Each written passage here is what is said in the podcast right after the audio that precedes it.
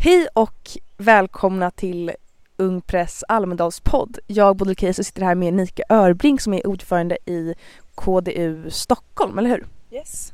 Kul. Hur känns det att vara här? Det känns jättebra. Det är jätteroligt. Det är mitt fjärde år i, ja, fjärde år i Almedalen som, eh, som politiskt engagerad. Men jag är landställe på Gotland så jag har varit här lite och, och rekat som en, som en civil människa tidigare också. Kul, då är du ett Almedalen-proffs. Ja, men jag känner lite. Och jag sitter även här med Harald Thedéen. Hej. Um, vi tänkte då börja med att fråga, vad innebär det att vara ordförande för KDU Stockholm? Eh, som eh, allt möjligt. Det, ibland känns det som att det enda jag gör är att köpa fika och koka kaffe. Men eh, som ordförande så är man ytterst ansvarig för Stockholmsdistriktet då i mitt fall. Eh, och man bedriver, med det kommer att man bedriver politik, eh, man ansvarar för hur vi syns utåt. Men också att eh, rodda den organisationen som, som det är. Vi är ungefär 1600 medlemmar eh, och alla är ju inte aktiva så då lägger man mycket tid på att försöka aktivera, dem. Ehm, men, men se till så att tåget rullar på. Och jag menar, i mitt fall så är mitt mål att, att KDU ska få, eller KD ska få 6 i skolvalet. Eh, så vi har lite att jobba med, det får jag erkänna. Men, eh, men man är ytterst ansvarig för KDU Stockholm från allt ifrån aktiviteter till, till att vi syns utåt. Vad innebär det att vara konservativ? Att vara, ja, här kan man prata om i evigheter. Eh, att vara konservativ innebär att man är eh, Ja, men vi anser ju till exempel att, att människan är ofullkomlig, alltså vi tror att hon aldrig kan bli perfekt. Människan gör fel och det gäller ju även då politiker. Så en bärande del av konservatismen eh, och att vara konservativ är att man är rätt försiktig inför stora, stora snabba förändringar. Helt av den anledningen att det kan ibland gå fel och vi kan inte alltid räkna ut resultatet av de politiska beslut eller riktlinjer vi, vi bestämmer över. Det innebär ju inte att man är emot all typ av förändring. Eh, men vi är försiktiga till stora samhällsomvändningar och det föddes till exempel under franska revolutionen då som en reaktion på det där, man, där, eh, där en revolution kom och, och det finns, eh, det är såklart att det föddes många positiva tankar med det men, men, men många människor dog och, och det, blev en, det blev ett skräckvälde efter. Så det är väl ur den, eh, den händelsen kan man säga att försiktighetsprincipen med konservatismen föddes. Men det innebär också att man, man tror att det finns finns ett moraliskt rätt och ett fel. Vi tror att det som har hänt under historien och hur samhällen har utvecklats, vi som människor är ganska lika de vi alltid har varit. Alltså vårt väsen, människan, är densamma som hon alltid har varit. Och de kunskaper som vi kan hämta från olika händelser eller politik eller liknande, det är inte någonting, det är inte kunskap som tåls att bara lägga på en, på en sophög utan det är någonting vi kan lära ifrån. Eh, plocka ut godbitarna och, och, men också peka ut vad som har funkat dåligt och välja bort det. Men också respekten för eh, familjen är jätte, jätteviktig. Av den anledningen att jag tror Eh, från botten av mitt hjärta att en familj påverkar en människa, eller det påverkar en människa vilken familj den har vuxit upp i. Eh, har den fått med sig goda värderingar, har den fått känna sig älskad, behövd, att den fyller en funktion, att den har ett okränkbart värde. Så familjen som en beståndsdel i samhället är jätteviktigt. Sen kan man säga hur mycket som helst till, man kan säga eh, förvaltarskapsprinciper eller solidaritet och gemenskap. Men jag tror det som um, utmärker kanske konservatismen är idén om att vi föds inte helt, helt fria, fria från vår historia, fria från andra människor och sen väljer att bli sociala varelser genom staten eller genom någon typ av kontrakt. Utan vi är av vår natur sociala varelser och eh, med det kommer också moraliska skyldigheter och, eh, och, och ett, ett värnande om varandra. Och det är väl det som man ibland kan kalla för the conservative heart genom civilsamhället som viktig del och familjen. Är det några stora samhällsomvälvningar som du är rädd för nu? Ja, jo men det är det såklart. Det kan ju alltid från idéer. Alltså vi ser, jag passerade NMR på vägen hit och det kan man väl tolka som en stor som att den liksom utbredd nazism eller rasism för den delen. Eh, och jag menar sett av historien men också av studerandet av dess ideologi förstår vi att det är inte någonting det är ju det är ett exempel på, en, på, en, eh, på idéer som vi har tagit lärdom av som inte är positiv men också av dess rena ideologi såklart. Um, men, men för den delen, jag, jag, eh, jag är rädd för en allt mer kollektivism som kommer från vänstersidan också. Alltså idéer om att man, man kan, att, mm, eller identitetspolitiken för den delen, en idé om att man kan ta en människa och, och bedöma dess, dess eh, roll i samhället utefter dess yttre och därefter att staten ska behandla människan utefter dess yttre för man menar att den är en representant för ett kollektiv. Och jag tycker kvotering är ett exempel på det. Ehm, och, ehm, och jag tror att det skulle leda till ett mer polariserat samhälle och ett, mer, ett samhälle där man mer bedömer varandra utefter dess yttre och inte efter, sam, efter människan. Men bör nämnas, jag är ju för stora samhällsförändringar också. Och det är, väl inte en, det är väl inte en hemlighet att vi i Kristdemokraterna vill skrota landstingens sjukhusansvar och det är en väldigt stor förändring. Men där har vi hämtat lärdomen, eh, men där använder vi också historien att vi ser att den har, vad är det, 100 50 år på nacken tror jag det är. Alltså landstingens sjukhusansvar införskaffades innan röntgen uppfanns. Eh, och vi menar idag att de har spelat ut sin roll och vill skrota deras ansvar för sjukvården och det är en stor förändring. Och det är då staten som ska ha det yttre ansvaret menar du? Ja. Är du feminist? Nej, jag kallar mig inte för feminist. Och jag antar att jag ska förklara det här lite också. Nej men så här, jag menar att feminismen har företrätts av så många olika eh, tankar och idéer. Alltså vi har liberaler som Mary Wollstonecraft eller John Stuart Mill för den delen eh, som verkade för alla människors, alltså oavsett vem, om du är man eller kvinna så har du ett förnuft och du är rationell, du har förmågan att tänka och fatta egna beslut. Eh, och det gäller både män och kvinnor och därför ska vi också ha lika rättigheter och det låter jättebra. Alltså, och så har vi döpt dem till liberala feminister på 1800-talet. Men vi har också, eh, men under samma tid verkade socialistiska feminister som menade att vi kan aldrig få jämlikhet om vi inte gör upp med hela det kapitalistiska systemet för patriarkatet är liksom inne i kapitalismen. Eh, vi har 60-talet och frigörelsen från äktenskapet eller, från, eh, eller för den delen från relationer, frigörelsen från familjen. Och sen så har vi den intersektionella feminismen idag. Och jag tror att det har blivit väldigt trendigt att kalla sig för feminist och idag känns det som att alla bara har kommit överens om att, om att feminism handlar bara om jämlikhet och jag tycker att när man är politiskt engagerad så är vilka begrepp man väljer att använda och titulera sig som ganska viktigt. Eh, och då menar jag att feminismen är för vitt begrepp och för stort begrepp. Eh, och jag menar jag är för alla människors lika rättigheter, skyldigheter och möjligheter och okränkbara värde. Och det är en av anledningarna till varför jag kallar mig för kristdemokrat. Så vore det så att det endast betyder feminismen då kan man ju lika gärna, då kan alla som kallar sig för feminister idag lika gärna kalla sig för kristdemokrater. Men jag nöjer mig med att kalla mig för kristdemokrat så får, förstår alla vad, och konservativ så förstår man vad jag mer tycker. Men det är för stor, jag tycker feminismen är för stort och för vitt begrepp för att säga någonting egentligen om vad man vill göra i det stora hela. Men du vill alltså nå jämställdhet och jämlikhet. Hur, hur vill du nå det? Jag tror att mycket, mycket börjar i familjen. Jag kommer eh, inte helt oväntat ta avstamp i familjen. Jag har den stora förmånen att min mamma har alltid behandlat mig och min storebror väldigt lika.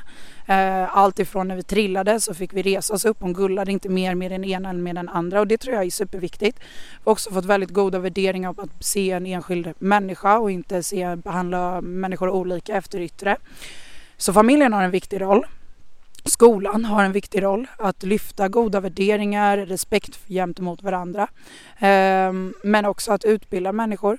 Och jag tror att företagsamhet är jätteviktigt för den stora samhällsomvändningen. Jag är själv väldigt inspirerad av Isabella Löwengrip eh, och tänker ta henne som exempel för, någon, för en kvinna som har eh, krossat så många glastak genom att vara sjukt målmedveten, eh, driva framgångsrika företag eh, och, och vara en inspiration för andra kvinnor.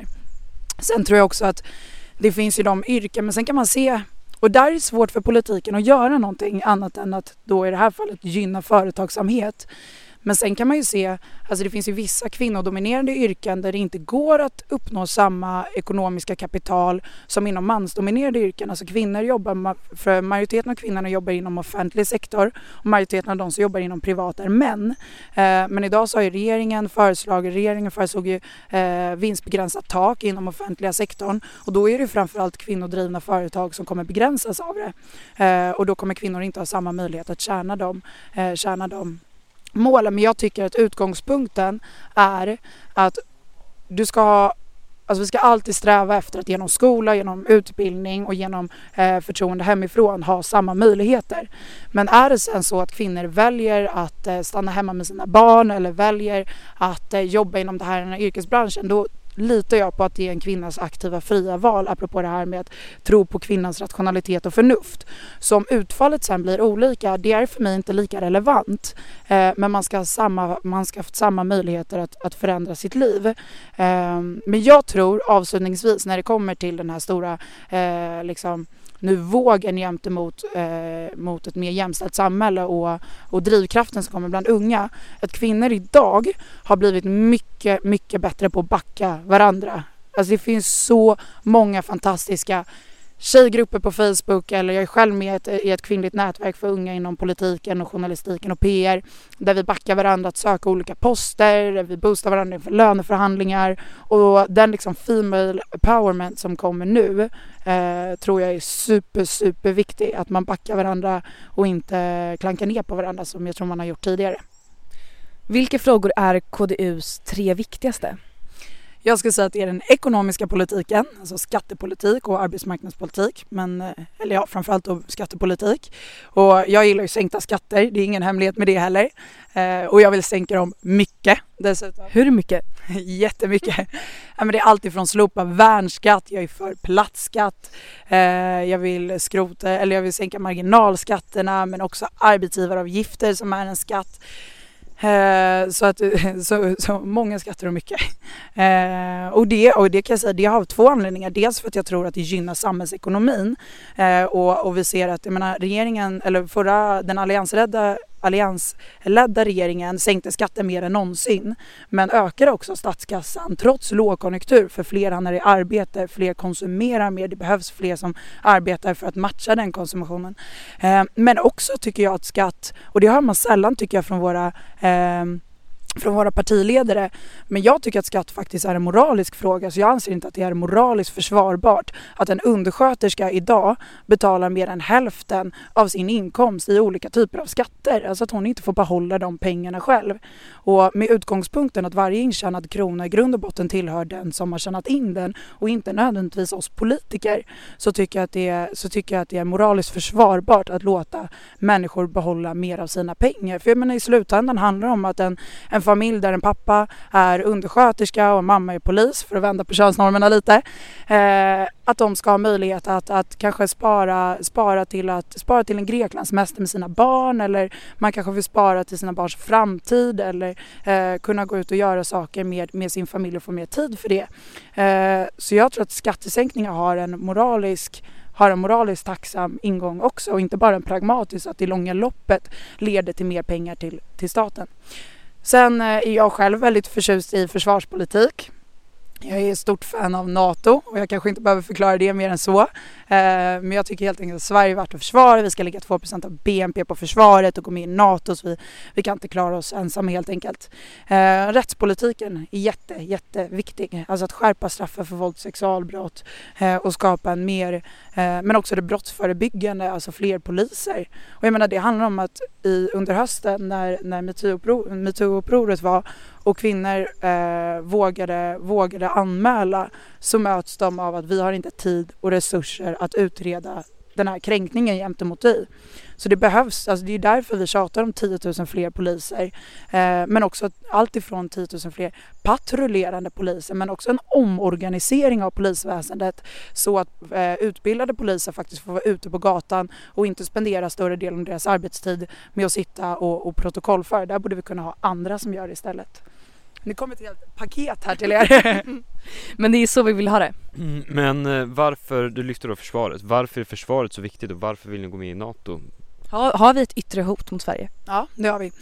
Vi har ett inre hot och vi har ett yttre hot. Eh, jag skulle säga att det inre hotet kommer från, eh, från radikalisering och islamism. Det var ändå bara eh, nu ett år och några månader sedan vi, Sverige hade sitt första terrordåd i, namnet av IS. Och, ehm, så vi har ett inre hot från, från eh, islamism men när det kommer till försvaret rör det sig ofta yttre hot.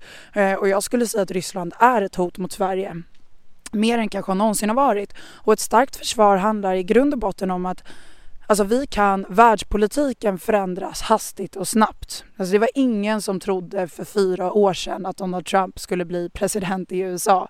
Eh, och jag menar, när Berlinmuren föll trodde man att eh, före detta Sovjetunionen, idag Ryssland, skulle bli en, en, en framgångsrik demokrati och skulle anamma västerländska värderingar. Och nu kommer, nu kommer Ryssland också att bli eh, en del av väst. Men, men så vart det inte och politiken förändras snabbt. Eh, och där gäller det att ha ett starkt försvar som är beredda att matcha det. Men jag skulle också säga att Gotland har idag en militär, vi befinner oss på Gotland nu, har en, eh, en militärstrategisk position som Sverige inte tidigare har varit utsatt för i, i eller haft eh, eh genom historien av den anledningen att Gotland spelar idag en säkerhetspolitisk och eh, militärstrategisk nyckelposition över hela Östersjön. Alltså den som kontrollerar Gotland kontrollerar idag Östersjön.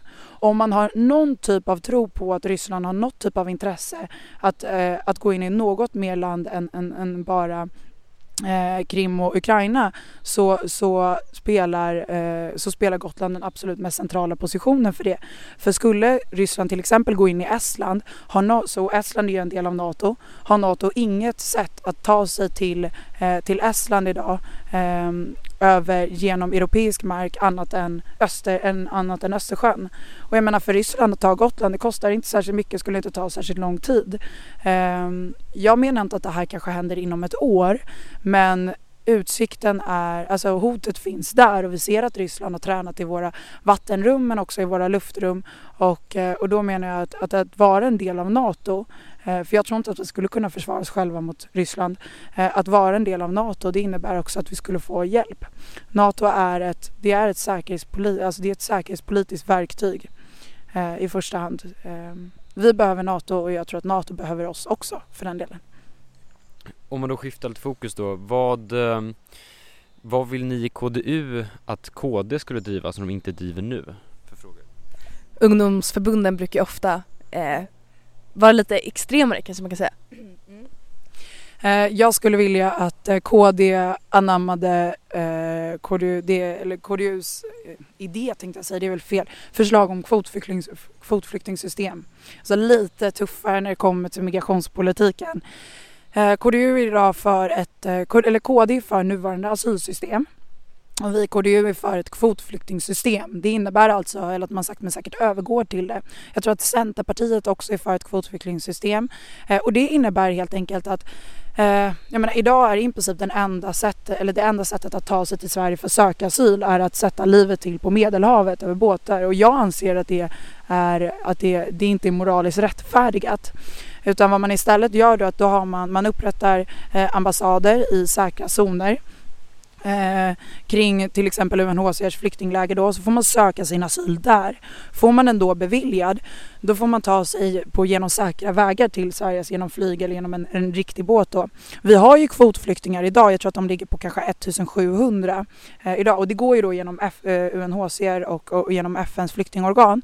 Eh, men vi vill ju då öka den här kvoten och det innebär ju att folk, eh, folk på ett säkert sätt kan ta sig till Sverige men också att kvinnor och barn kan ha möjlighet att ta sig till Sverige. För men idag är det, man har ju sett att det framförallt är män och äldre män som sätts på båtar eh, av den anledningen man tror att det är de som har störst chans att överleva. Vilket gör att kvinnor och barn får, får, vara hemma, får, får stanna hemma. Eh, men det innebär också att man sen kan ha, att vi från svenskt perspektiv har, ett, har, en, har en uppfattning och har en, eh, vad ska man säga, själva får ställa den kvoten och hur många har vi möjligheten att ta emot. Eh, och jag menar det är där vi kan få sätta oss och förhandla med Centerpartiet som då också är för ett kvotflyktingsystem. Det innebär inte nödvändigtvis att vi är överens om hur många vi ska ta emot men systemet är vi överens om är mer humant. Eh, men avslutningsvis innebär det också att när en människa väl har kommit till Sverige så har den ju fått sin asylansökan beviljad och kan direkt börja sättas in i de här eh, SFI-programmen, samhällsundervisningsprogrammen som vi för. Så jag tycker att kvotflyktingsystem är både mer ansvarstagande när det kommer till hur många kan vi ta emot och inte men också mer humant eh, i, förmåga, eller i förhållande till hur en människa får komma till Sverige och, eh, och få söka sin asyl. Um, så där önskar jag att, att KD kunde bli lite mer, lite tuffa och våga ta det steget för det, alltså det är en stor förändring eh, och då önskar jag att KD kunde vara lite mer försiktiga. Det är en förändring du gillar? Det är en förändring jag gillar. Eh, så kanske avslutningsvis då, varför ska man rösta på KD i valet? Åh, oh, herregud. Um, så här, jag brukar säga samma sak när jag debatterar på skolan, jag kommer säga det nu. Kristdemokratin och KD är för mig det enda partiet som kan förena väldigt mycket frihet, alltså eh, rätten, alltså frihet från staten, rätten att få, få bestämma mer över sitt liv, både genom skattesänkningar eh, eller eh, vart, vilket äldredom eller vilken skola jag vill gå på eller ålderdomshem jag vill bo på, alltså frihet för den enskilda individen. Staten tar ett stort kliv tillbaka. Eh, men kunna förena det med väldigt mycket trygghet av en enorm respekt för, för civilsamhället och de civila organisationerna. Det kan handla om, eh, det kan handla om eh, att stötta liksom lokala fotbollslaget eller stötta eh, familjer för den delen, för det är en del av civilsamhället. Men också värnandet om de svaga grupperna och jag anser att våra, en, våra två svagaste grupper idag är våra äldre och våra sjuka. Så att kunna ta ett kliv tillbaka, kunna få frihet men förena det med väldigt mycket gemensam trygghet ur idén om att vi faktiskt har ett moraliskt ansvar att värna om varandra oavsett om det gäller genom politiken, om äldreomsorgen men också till en sån sak som att eh, vi vill präglas av, en, av ett samhälle med värderingar om att till exempel resa sig upp för äldre på tunnelbanan eller, eh, det här låter så klyschigt, eller hjälpa den som trillar. Och jag menar det är saker som vi politiker inte kan eh, bestämma över. Men har man en värderingsburen politik och pratar man mycket om värderingar då tror jag att vi, vi kan få det även i civilsamhället. Och jag tänkte också fråga som en sista fråga. Vad hoppas du att Ebba Busch Thor pratar om i sitt tal senare?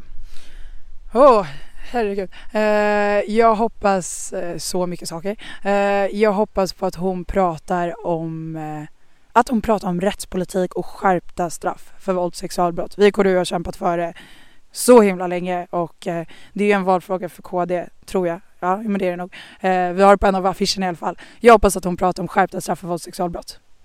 Tusen tack för att du kom och ville vara med. Tack så mycket.